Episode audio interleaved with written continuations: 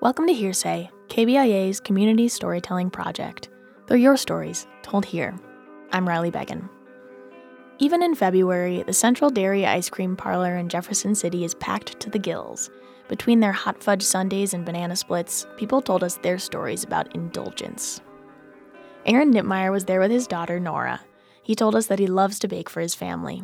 I got into baking because I like to eat. Um, uh, that's that's the whole reason. My grandma kind of taught me a few things. Uh, she was a great cook and a great baker, um, and uh, I just got into it because, I mean, ultimately, it's that's that's that comfort indulgence thing where you you know you, you really want something homemade, fresh out of the oven, a, a pie, a cake, uh, rolls, whatever biscuits. I make pizza dough from scratch. I, pretty much any baked good we make from scratch. Sandwiches we had today at the Capitol firm were on homemade bread. So um, that's the I do it for my family because it's a nice yeah it's a nice indulgence, a nice comfort food when you're when you're having a rough time. I like his pumpkin pie. We met Alicia Hatfield, who said that her favorite indulgence is playing with her stuffed animals. When I play with my stuffed animals, I always let them do whatever they want.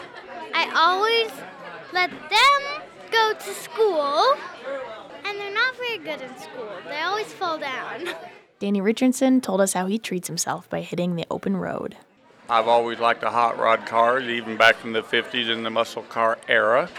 Finally, at about the age of 60 years old, I got my first Corvette, and it's a high powered Corvette, one of the best ones they got, Z06 it's called, and they cost about $80,000. So then, nine years later, they came out with a brand new Corvette 2015 Z06. I had to buy one more because they were so awesome.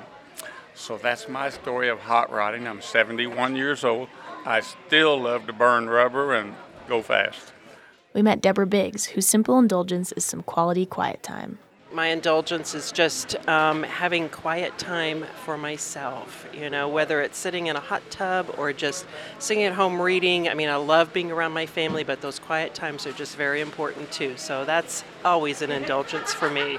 We met Jack Davenport, who told us about how a treat helped him after a wrestling defeat. It was the regional wrestling tournament for 2015, and I really wanted to get to state that year.